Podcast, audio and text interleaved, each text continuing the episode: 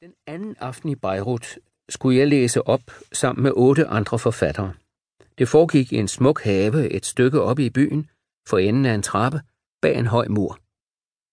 Haven var oplyst af lyskastere, skyggerne fra træerne var trolske, aften varm.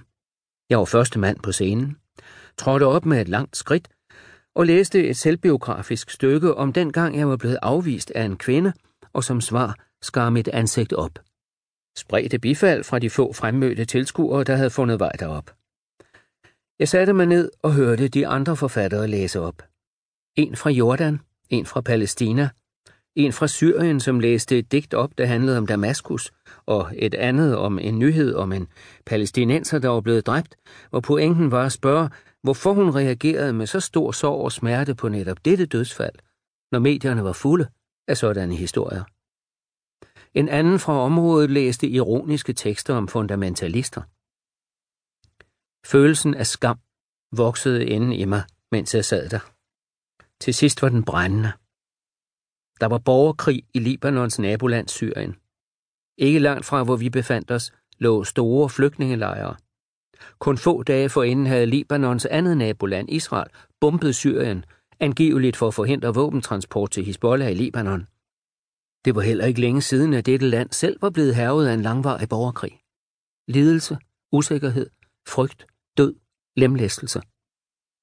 Og så kommer jeg og læser om, at jeg skærer mit ansigt op med et glaskår. Kan man blive mere narcissistisk end det? Efter oplæsningen vender en araber i 60'erne sig mod mig og spørger på gebrokkent engelsk, hvad jeg skriver på nu. Jeg forstår, at han er forfatter. Jeg svarer, at jeg skriver essays. Han spørger, om de handler om politik. Jeg tænker mig om, ryster på hovedet og siger, no, øh, not politics. Han ser på mig et øjeblik, så vender han sig væk, uden et ord.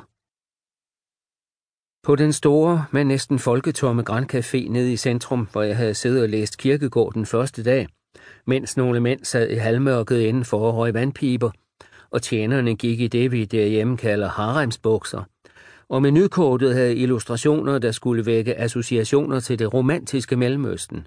Det Lawrence Dorrell beskriver så udtømmende i sine fire romaner om Alexandria. Med billedet af lastbilerne med soldater og maskingeværer stadig stående skarpt i hukommelsen, samt lydene fra det larmende liv i gaderne i luften, blandet med bassen fra en R&B-sang, der måtte komme fra en åben dør i en af de nærliggende forretninger. Havde jeg til set op fra bogens sider og tænkt på, hvilken relevans det, jeg læste, havde for det, jeg så.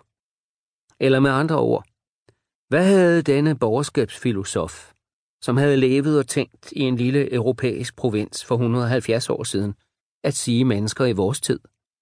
Eller med yderligere andre ord, hvilken relevans havde hans tanker denne majdag i Beirut i 2013? Det var et godt spørgsmål at stille begrebet angst. For det ligger implicit i den bog, som bruger så meget plads på at forklare, hvordan skylden kommer ind i verden, og som på forskellige måder hele tiden siger, at skylden kommer ind i verden ved et hvert menneskes første søn. Vi fødes uskyldige, men der findes ingen kollektiv uskyld. Det er hver og ens individuelle uskyld. Og vi bliver skyldige, og heller ikke det sker kollektivt. Også det sker for hver og en. Unikt, men på præcis samme måde, som det skete for Adam. Om det sker tusind gange, en million gange eller en milliard gange, spiller ingen rolle. Det forandrer ingenting. Det handler om kvantitet.